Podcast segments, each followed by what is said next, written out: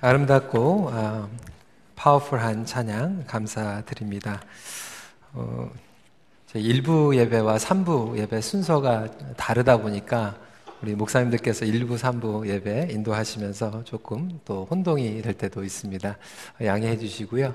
우리 찬양팀 또 귀한 찬양 해주셔서 감사드립니다. 그 야곱의 축복, 어, 우리 성도님들이 기쁨으로 찬양하는 걸 보니까 어, 얼마나 감사한지 모르고 오늘은 축도 전에 축복의 노래 대신 야곱의 축복으로 함께 찬양을 드리면 좋을 것 같습니다. 부탁을 드리겠습니다. 오늘은 여덟 번째 메시지로 친구가 되어주시는 하나님 제목으로 말씀을 나누도록 하겠습니다. 우리 하나님은 실패자에게도 친구가 되어주시는 분입니다.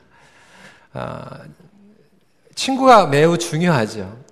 제가 어렸을 때 우리 부모님들께서 어, 친구를 잘 사귀어야 된다. 그 친구를 보면 그 사람이 어떤 사람인지 알게 된다. 이런 얘기를 어, 종종 듣고 했습니다.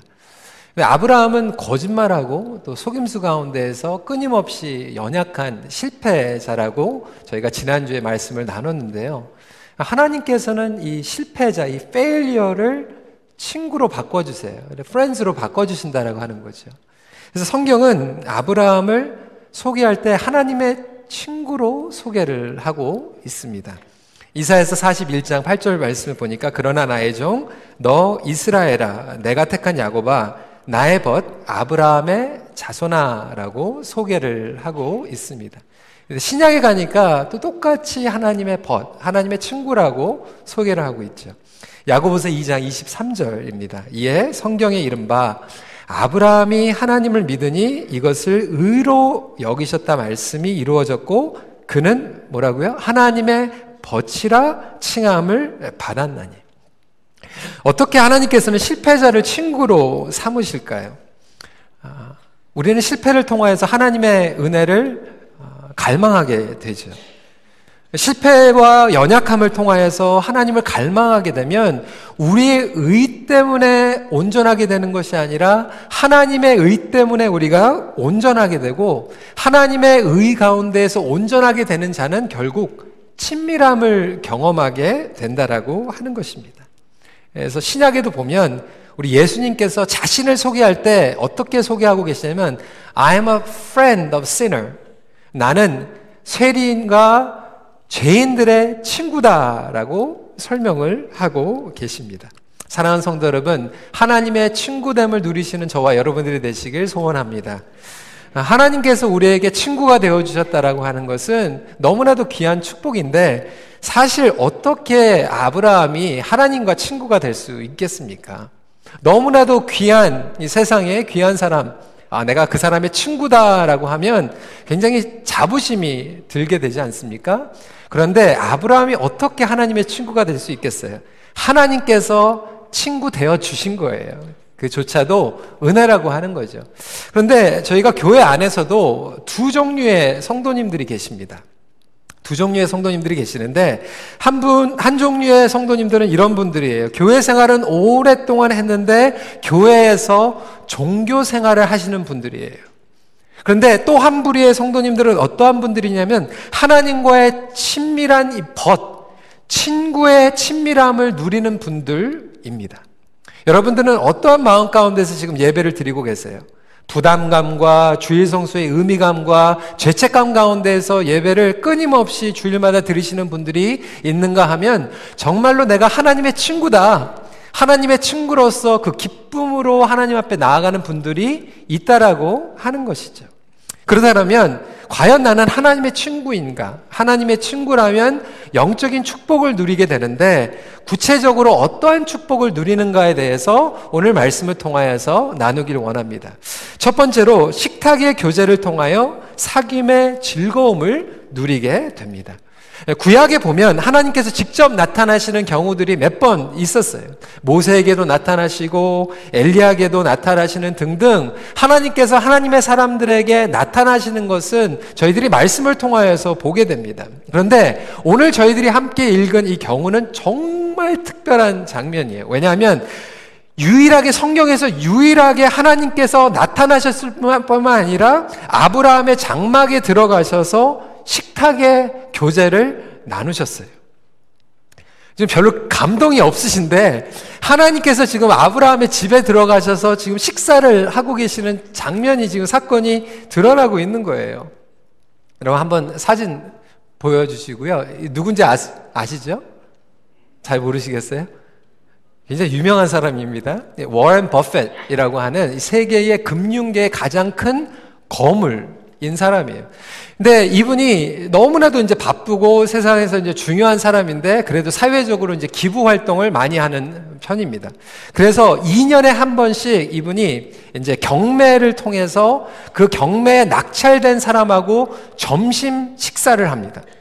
경매를 이긴 사람은 점심 식사를 하면서 한 2시간 정도 이분과 생활에 대한 삶에 대한 이 라이프 코칭을 받는 거죠.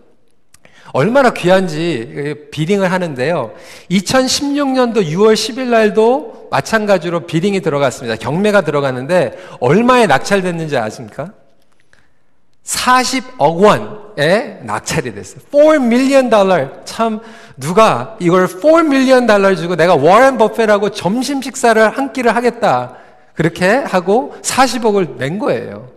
여러분 생각을 해보십시오. 워렌 버페라고 점심 식사 함께 하는 거에도 40억 원 이상의 가치가 있다라고 한다면 하나님께서 여러분들의 삶 가운데에서 함께 하시고 여러분들과 식사를 한다라고 하는 것은 얼마나 귀한 영광인지 모릅니다.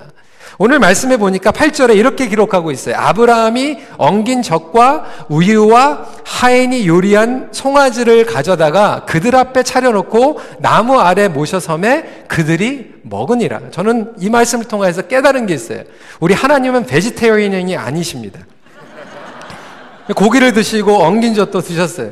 근데 이 부분을 신학적으로 이제 선제하신 하나님, 하나님께서 인간의 몸으로 구약 시대에도 나타나셨는데 인간의 몸으로 나타나시면서 천사들을 데리고 아브라함에게 나타나시고 아브라함이 장막해서 식사를 하고 계시는 것입니다. 근데 친구로 찾아오신 이 하나님의 이 친밀함을 누리는 축복 가운데서 너무나도 중요한 것이 사귐이라고 하는 것이죠. 그런데 첫 번째로 이 사귐은 머무름에서 시작됩니다. 하나님의 방문, 방문과 하나님의 머무름은 다릅니다. 영어로 방문을 visitation이라고 얘기하고 머무름은 dwelling이라고 얘기를 합니다.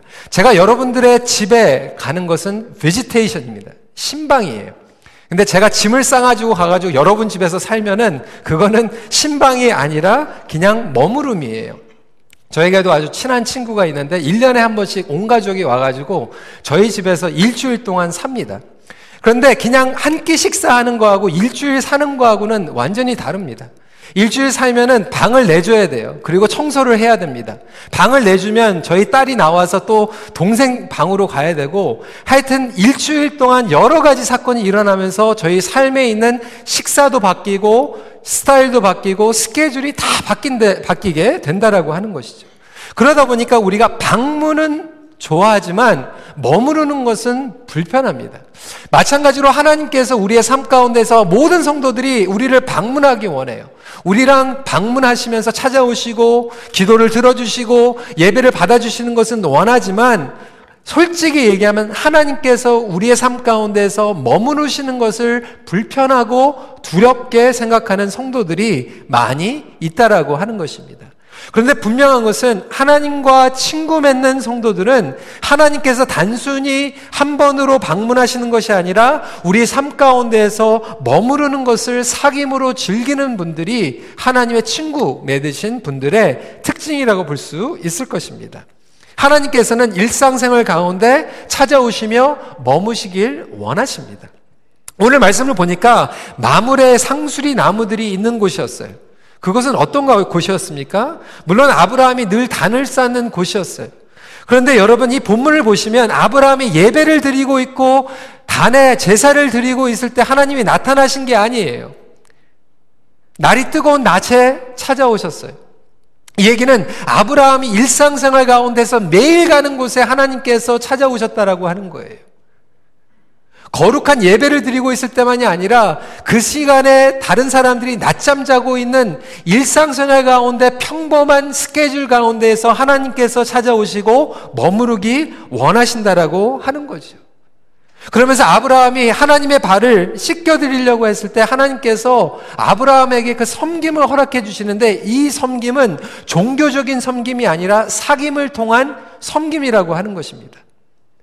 그리고 식사를 같이 합니다.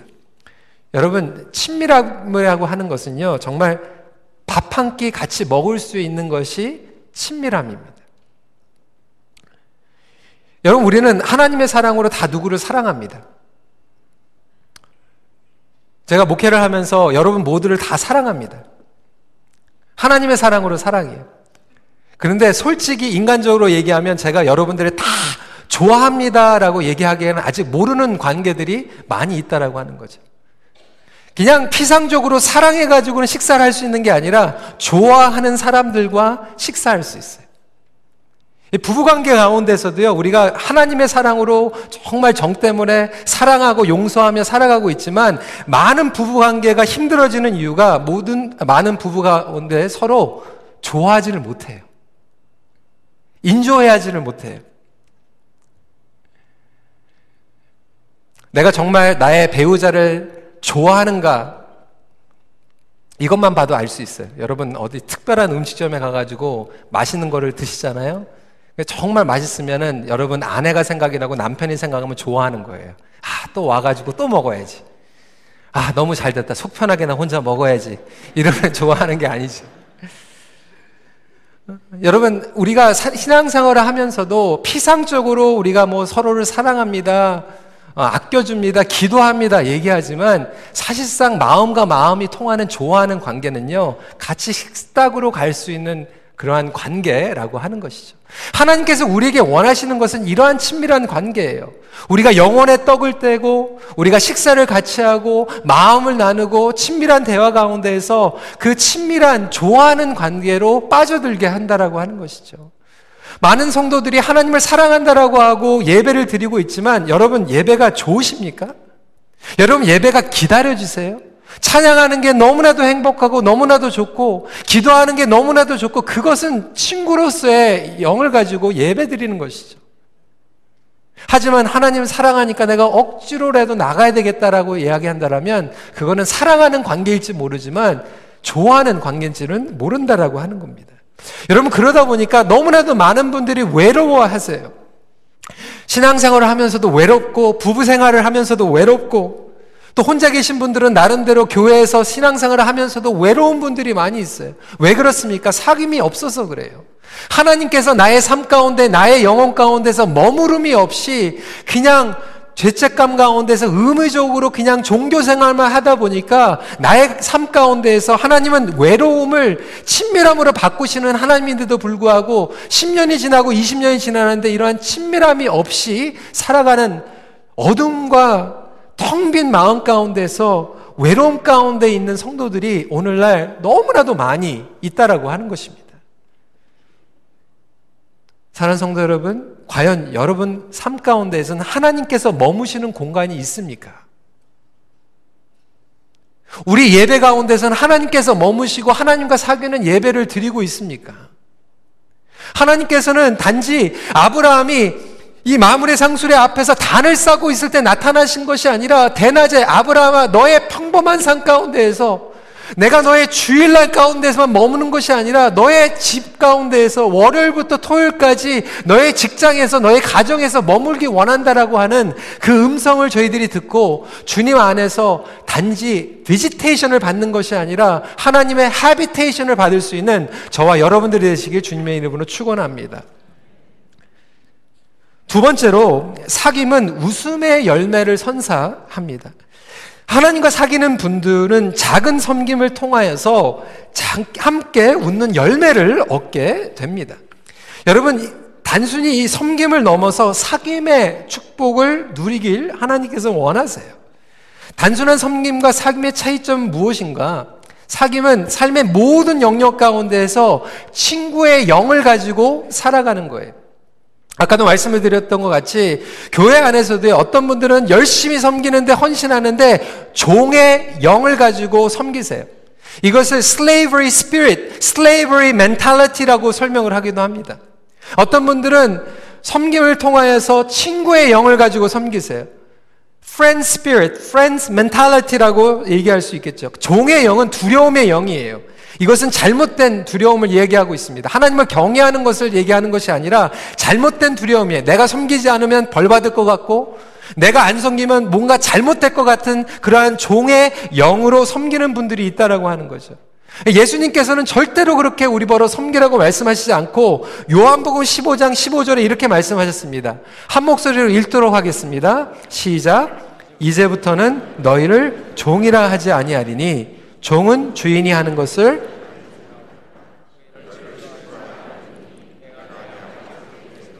다 너희에게 알게 하였습니다.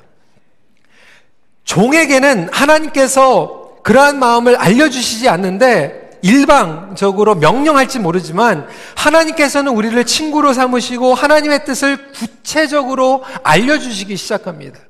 그러면서 오늘 본문에 읽지는 않았지만 후반기에 보니까 이 프렌십 가운데에서 친구의 우정 가운데서 하나님께서 아브라함에게 이렇게 말씀하시는 거 내년 이맘때 반드시 돌아올지니 내가 아들을 낳으리라. 아브라함이 수십 년 동안 기다렸던 지금 기도의 응답을 하나님께서 구체적으로 말씀하고 계시는 거예요. 아브라함아 내년 이맘때 내가 다시 올 텐데 너에게 자식을 주겠다. 처음에는 안 믿겨질 뿐만이 아니라 비웃죠. 아브라함이 비웃고요. 사라가 비웃어서. 그런데 너무나도 재밌는 것은 처음에는 비웃음으로 시작했는데 하나님께서는 진정한 웃음으로 바꿔주세요. 여러분, 어떻게 우리가 하나님 앞에 하나님을 비웃을 수가 있겠습니까? 종의 영을 가지고는 이러한 장면이 상상이 안 가는 거예요. 하나님께서 말씀하셨는데 어디서 말대답을 하고 하나님께서 말씀하셨는데 어떻게 비웃음을 하고 있어요? 그런데 하나님께서는 그 비웃음을 지적하시면서 이 대화가 사라야 왜 비웃어? 저 안 비웃었는데 내가 알아. 너 비웃었잖아. 말씀하시는 거예요. 얼마나 지금 친밀감 가운데에서 대화가 일어나고 있고 결국은 그 비웃음이 하나님의 놀라운 웃음으로 이삭의 선물로 받게 된다라고 하는 거예요. 사랑 성도 여러분, 저와 여러분들이 이러한 친밀함을 누렸으면 좋겠어요. 하나님 앞에 웃음을 얻기를 소원합니다. 얼마나 부러워요. 여러분 예수 그리스도의 십자가를 사람들이 조롱거리고 비웃었습니다. 하지만 구원을 얻은 생명의 하나님의 백성들은 구원을 통하여서 진정한 웃음을 회복된 줄 믿으시기 바랍니다. 이것이 바로 크리스천의 삶이에요. 어려운 상황 가운데서도 하나님을 섬기다 보니까 단순히 종의 영으로 섬기는 것이 아니라 그것이 사귐이 되어서 우리에게 기쁨이 되고 웃음이 주어집니다.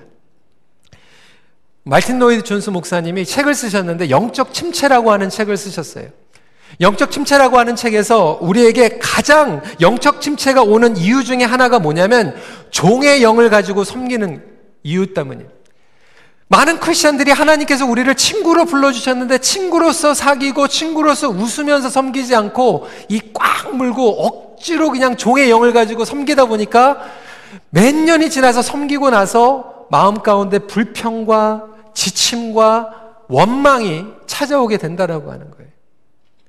여러분, 우리가 하나님의 친구로 섬기면요, 몸은 피곤해도 웃음이 열매로 우리에게 주어질 줄 믿으시기 바랍니다. 그러니까 과연 나는 친구로서 섬기고 있는가, 종으로서 섬기고 있는가, 열매만 봐도 알아요. 내가 웃고 있는가, 기쁨으로 섬기고 있는가, 아니면 수십 년을 섬겼는데도 나에게는 기쁨이 없는가, 공허한가, 그것만 봐도 내면에 어떠한 자세로 일했는지 알게 됩니다. 우리 권사님들 보면 참 대단하시죠. 손양은 오페라 때 일주일 내내 음식을 하시고 저는 그때 제가 농담 반 진담 반으로 했지만 그거 끝나고 또 부활절 있습니다 이렇게 말씀을 드렸는데 제가 잘못 말씀을 드린 거예요. 어저께 우리 세교위원회 금요일 날 토요일 날 쿠킹 하시고 이번 주에 또 시니어 나이트 쿠킹 하시고 다음 주에 또 부활절 있고 그냥 제가 너무나도 좀 마음이 좀 그래가지고 부엌에 가면요. 얼마나 제가 위로가 되는지 몰라요. 왜냐하면 권사님들하고 집사님들이 거기서 깔깔깔깔 웃으시면서 거기에서 막 음식을 요리하시는 거 보면서 아, 그렇지. 아무리 힘든 것도요, 우리가 친구로서 정말 마음과 마음이 통하는 사람들이 섬기면요, 웃음이 열매로 남고 기쁨이 열매로 남는 거예요. 그런데 정말로 그런 프렌십이 없으면 가만 내버려둬도 디프레스가 돼요. 외롭고요. 나의 삶이 무의미한 것 같고요. 내가 왜 이렇게 살아가나 막 원망이 찾아올 때가 있어요. 가정생활도 마찬가지예요. 어떤 분들은 가정에서요, 남편으로서 매일 9 to 5제 시간에 들어가고 월급 제대로 벌어주고 하는데 마음 가운데 기쁨이 없이 종의 영으로 생활하시는 분들이 있어요. 자식들 키우는 것도 마찬가지예요. 내가 아이들 막 ride 해주고 교육시키고 학비 대주고 하면서도 기쁨이 없이 부모의 노릇을 하는 분들이 있어요.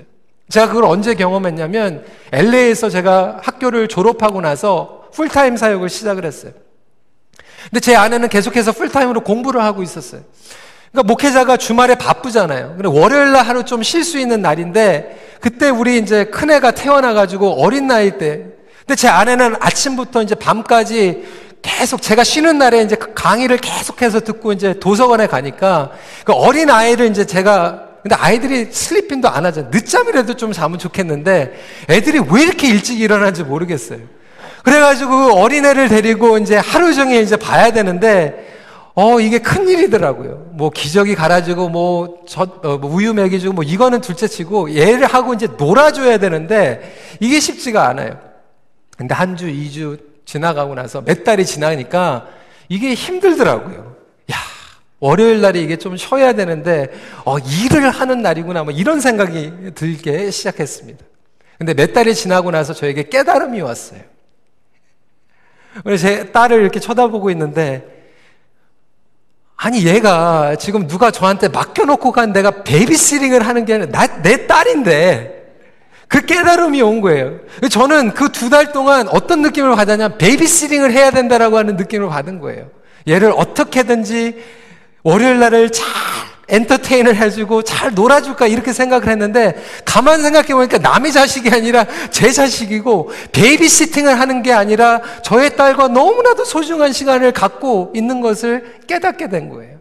근데 오늘날 너무나도 많은 부모님들이 그렇게 생각하고 있다라고 하는 거예요. 일이라고 생각하고 심지어는 부부 가운데에서도 대화를 나누는 게 일이라고 생각을 하는 거예요. 아, 가면 또 저 얘기 들어줘야지.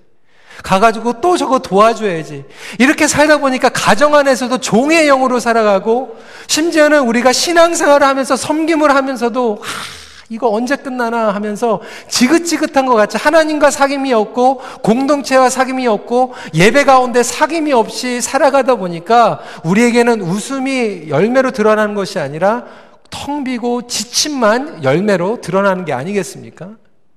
여러분, 하나님의 친구의 영을 회복하시길 주님으로 축원합니다. 친구의 영으로 섬기는 자들에게는 어떠한 축복이 더 임합니까? 두 번째 축복은 하나님과 마음을 나누며 은원하는 축복을 누리게 됩니다. 사실 오늘 창세기 18장을 다 읽어야 되는데 시간이 안 돼서 읽지를 못했어요. 그런데 하반기 부분을 보면 하나님과 아브라함과 식탁의 교제를 하고 나서 하나님께서 아브라함에게 하나님의 계획을 알려주세요. 이삭을 준다고 말씀하시고 그 다음에는 소돔과 고모라를 이제 멸망시키기 전에 심판하시기 전에 하나님께서 아브라함에게 비밀을 알려주세요. 17절 말씀 한 목소리로 읽도록 하겠습니다. 시작. 여호와께서 이르시되 내가 하려는 것을 아브라함에게 숨기겠느냐? 하나님께서 지금 아브라함에게 비밀을 알려주시고 쉽게 얘기하면 의논하고 계세요. 통보하는 게 아니라 의논하고 계세요. 심지어는 여러분 제가 사람 제가 목회자로서도요 고민들이 있어요. 교회의 중요한 결정들을 내리기 전에 아이디어들이 막 떠오르면 때로는 제가 혼자서 하는 게 아니라 의논해야 되죠. 근데 어떤 분들은요, 제가 이 막 아이디어들이 생길 때 정말 별의별 아이디어들이 다 생겼을 때 의논하고 싶은 분들이 있어요. 어떤 분들에게는 제가 의논하지 못합니다. 어떻게 그렇게 생각할 수가 있습니까?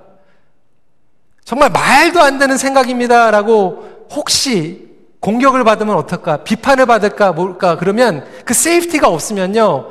그런 분들에겐 제가 모든 걸 다 철저하게 정리하고 준비한 다음에 나중에 그냥 알려드리지 절대로 제가 이 아이디어이 막 생겼을 때 가가지고 의논하지 않아요. 저만 그렇습니까? 다 그래요. 의논하고 싶은 대상이 있고요. 의논하지 못할 대상이 있어요. 근데 여러분 지금 하나님께서 지금 아브라함과 의논하고 계세요. 아브라함은 또 하나님과 의논을 하고 있어요. 여러분, 그래서 하나님과 의논하는 것이 기도인 줄 믿으시기 바랍니다. 그러니까 기도는 통보가 아니에요. 기도는 하나님과 거래 맺는 게 아니에요. 기도는 하나님과 친밀한 의논입니다. 23절 말씀 보세요. 아브라함이 가까이 나아가 이르되 주께서 의인을 악인과 함께 멸하려 하시나이다. 참 내용을 보면요. 지금 아브라함과 하나님과 대화를 하고 있는데 하나님 소돔과 고모라를 치시려고요. 50명의 지금 의인이 있으면 어떻게 하시겠습니까? 아니 아니 아니. 45명이 있으면 어떻게 40명, 30명, 20명, 10명. 지금 하나님과 아브라함이 줄다리기 하는 게 아니에요. 거래하는 게 아니에요. 하나님의 안타까운 마음을 알아가고 있는 거예요. 하나님 제가 하나님의 마음을 압니다.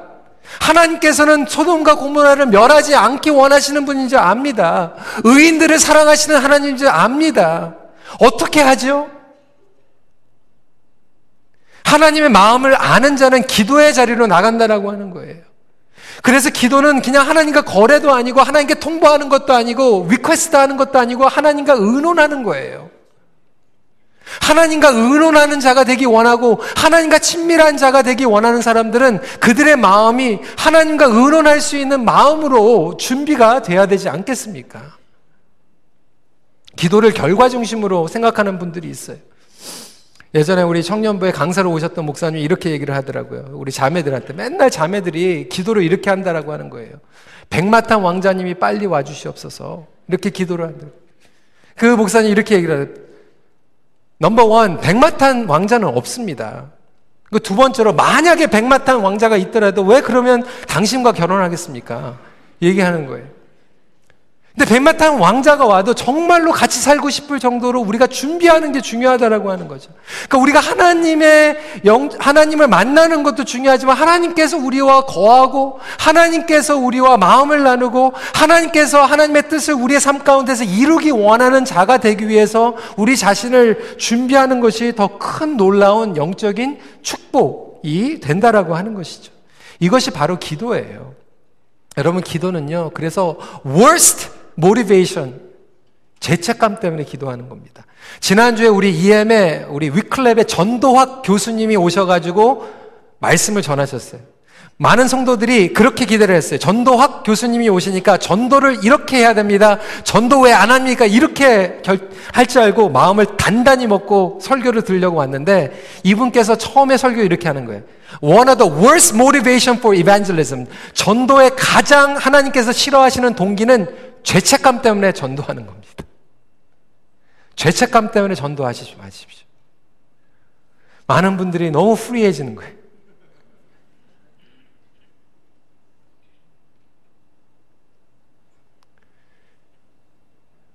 여러분 만왕의 왕의 복음 우리가 하나님의 친구로서 그 기쁨의 뉴스 때문에 우리가 전도하는 거고 기도하는 거지 죄책감 때문에 종의 영으로 전도하고 여러분 오늘날 우리 교회 제자 훈련이요 정말 하나님의 친구로서 친밀함을 누리기 위한 훈련이 된 게 아니라 어떻게든지 일꾼을 만들어 가지고 종의 영을 가지고 더 빡세게 더 slave mentality를 가지고 시킨다는 그건 잘못된 제자 훈련이죠. 기도의 가장 기본은 하나님과의 친밀한 만남입니다. Clement of Alexandria는 이렇게 얘기했어요. Prayer is keeping company with God. 기도는 하나님과 함께 거하는 것이다. 그래서 기도는 하나님을 알아가는 것이고 체험하는 것입니다. 아브라함이요. baby step을 해요. 한 걸음 한 걸음 나갑니다. 23절 말씀 보세요. 아브라함이 가까이 나아가. 믿음의 어린아이와 같은 걸음을 하고 있었어요. 중요한 포인트는 작은 걸음이지만 하나님 앞에 계속 걸어 나갔다라고 하는 거예요. 여러분 실패자도요. baby step을 하다 보면 성장합니다. 꾸준히 끊임없이 하나님과 대화를 해요. 하나님의 음성을 들었어요. 말씀을 보세요. 29절에 또 아뢰어 이르되 30절, 내 주여 노하지 마시옵고 말씀하게 하옵소서. 31절, 32절입니다. 아브라함이 또 이르되, 또 여쭙고, 또 음성을 듣고, 또 나가고, 또 기도하고, 또 여쭙고, 또 친밀한 대화를 하는 것이 아브라함의 기도라고 하는 거예요. 여러분, 이러한 기도 얼마나 귀한 기도입니까? 저는 이런 기도 했으면 좋겠어요. 여러분들 우리가 같이 기도할 때 이러한 기도의 축복을 누리시길 바랍니다. 그래서 저한 크리스토돔은 이렇게 얘기했어요. 당신의 기도를, 당신의 마음을 기도로 여는 순간 당신은 하나님 나라의 문이 열리는 것을 발견한 것이다. 여러분, 그렇게 기도를 많이 하는데 왜 여러분들 삶 가운데서는 하나님의 나라가 임하지 않습니까?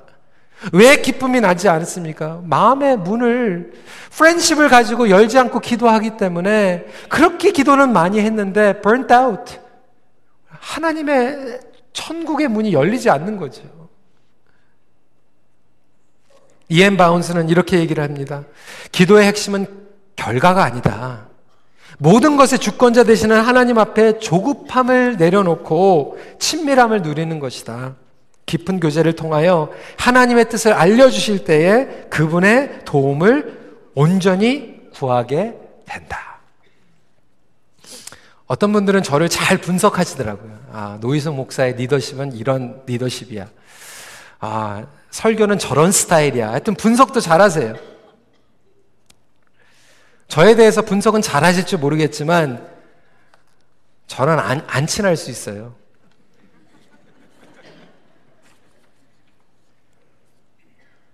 어떤 분들은 저와 거래를 하시려고 하는 분들이 있을지도 모르겠죠. Give and take. 저는 안 친할 수 있죠.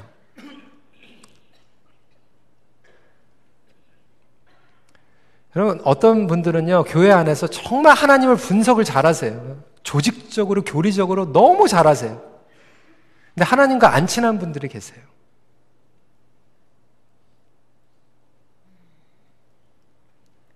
하나님과 거래는 잘하는데 하나님과 정말 먼 분들이 계시.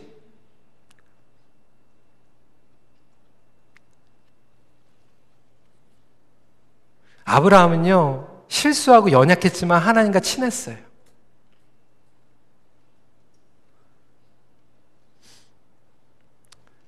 제가 프리타임에 여러분들하고 같이 식사하려면 누구하고 식사하겠습니까? 저에 대해서 분석을 잘 날카롭게 하시는 분하고 식사하고 싶을까요? 아니면 편하게 친한 사람하고 식사하고 싶을까요?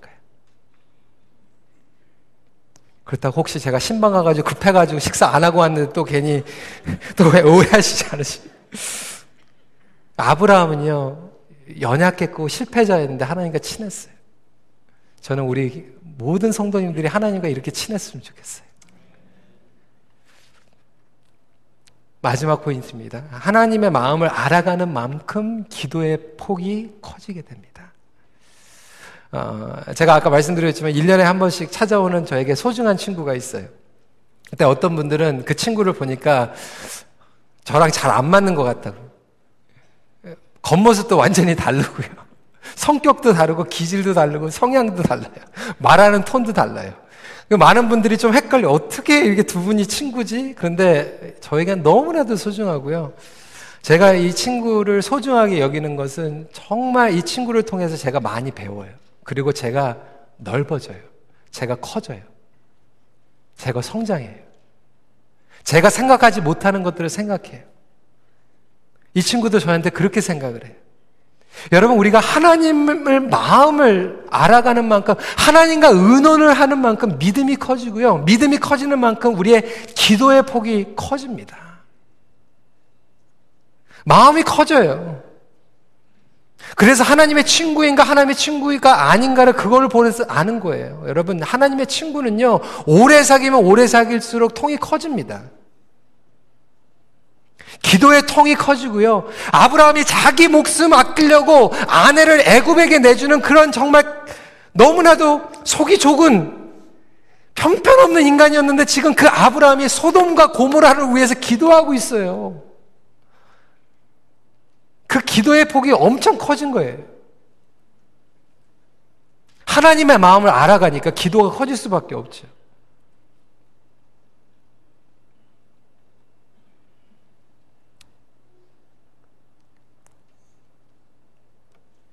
저희가 유학생 할 때 아기가 태어났는데 지금 뭐 산후조리를 어떻게 해야 되는지도 잘 모르겠고 쉽지 않더라고요.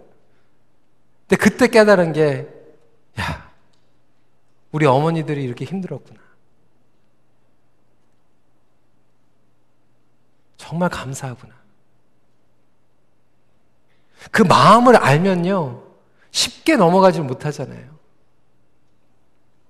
여러분, 하나님의 친구, 하나님의 마음을 알아가는 기도를 하는 분들은요, 기도의 폭이 넓어질 수밖에 없는 게 사도 바울이 얘기한 것 같이 정말로 하나님의 마음으로 죽어가는 영혼들을 위해서 탄식하게 되고, 그들을 위해서 기도하게 되고, 로마서 8장 22절입니다. 피조물이 다 이제까지 함께 탄식하며 함께 고통을 겪고 있는 것을 우리가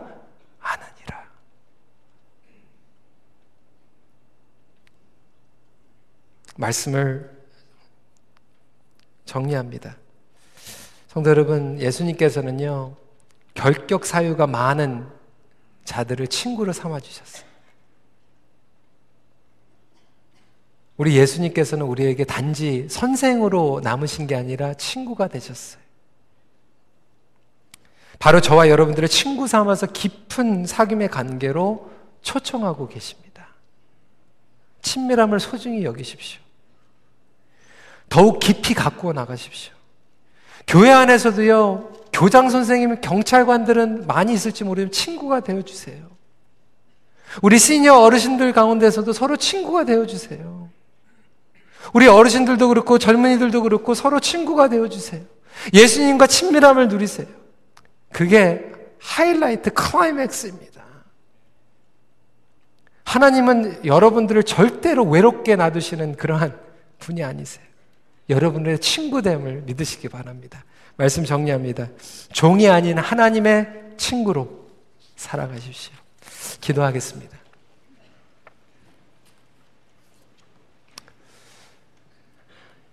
여러분 이 시간에 친구 되신 하나님께서 여러분들의 삶 가운데에서 단지 오늘 주일 예배 때 방문하시는 게 아니라 여러분 머무르길 원하시고요. 식사하기 원하시고요. 여러분들에게 하나님의 마음을 알려주시기 원하시는 그런 프렌십을 갖기 원하십니다.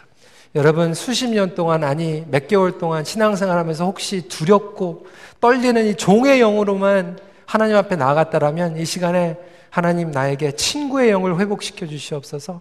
우리 가정에서도 이러한 친밀함의 영이 회복되게 하여 주시고 우리 교회 목장 공동체 안에서도 정말 직장에서도 하나님께서 친밀하게 머물러 주시는 그러한 삶의 현장이 되게 하여 주시옵소서. 정말 어둡고 힘들고 무거운 그 영역들마다 하나님의 친밀한 영이 우리를 다스려 주시고 인도하여 주시옵소서 우리 이 시간에 함께 그 영역들을 주님 앞에 올려드리며 기도하는 시간 갖도록 하겠습니다.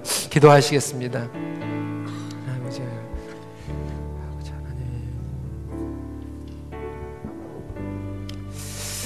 하나님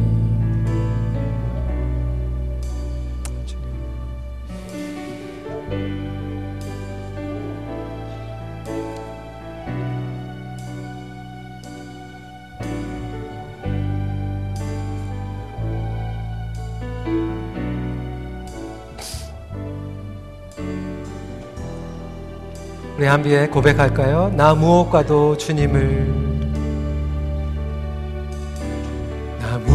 무엇과도 주님을 바꾸지 않으리. 다른 어떤 은혜 구하지 않으리.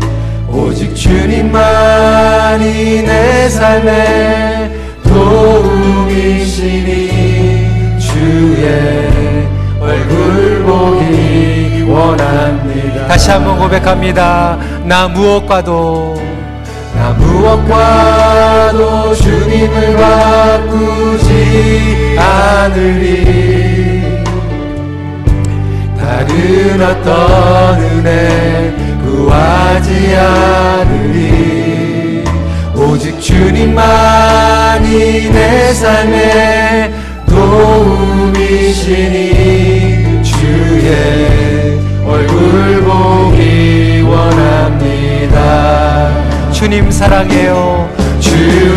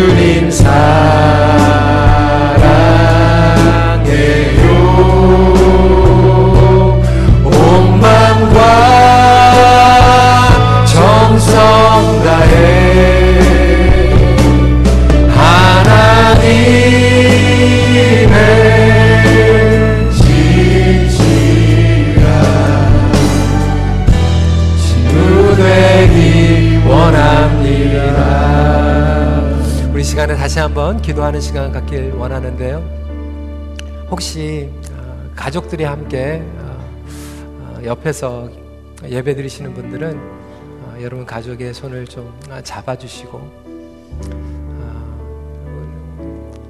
우리가 부부로서 결혼하고 처음에 친구로서 여정을 시작하다가도 그 친구의 그 기쁨을 다 잃어버리고 이제는 그냥 억지로 그냥 책임감 때문에 아, 죄책감 가운데 아, 그냥 그렇게 살아가고 있는 영역들이 있다면 이 시간에 하나님 우리의 친구의 영을 좀 회복시켜 주시고 우리 자녀들을 위해서도 좀 그렇게 기도했으면 좋겠고요. 여러분 혹시 혼자 계시더라도 자녀들을 위해서 좀 기도하길 원합니다. 하나님 제가 우리 자녀들 정말 매니지 하려고 했는데 그 기쁨은 다 잃어버렸습니다.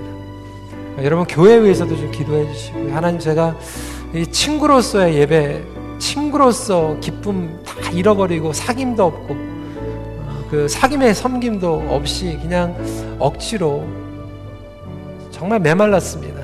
하나님 나의 기도를 회복시켜 주시고 나의 섬김을 회복시켜 주시옵소서. 우리 청년들도 마찬가지예요. 그렇게 기도했으면 좋겠어요. 여러분들 친구, 여러분들 부모님 위해서 그렇게 기도해 주시고 우리 나이 드신 어르신들도 정말 이런 사귐이 하나님과 있을 수 있도록 우리 이 시간에 어, 봉인도 나오시기 전까지 잠시 다시 한번 기도하는 시간 갖도록 하겠습니다. 기도하시겠습니다.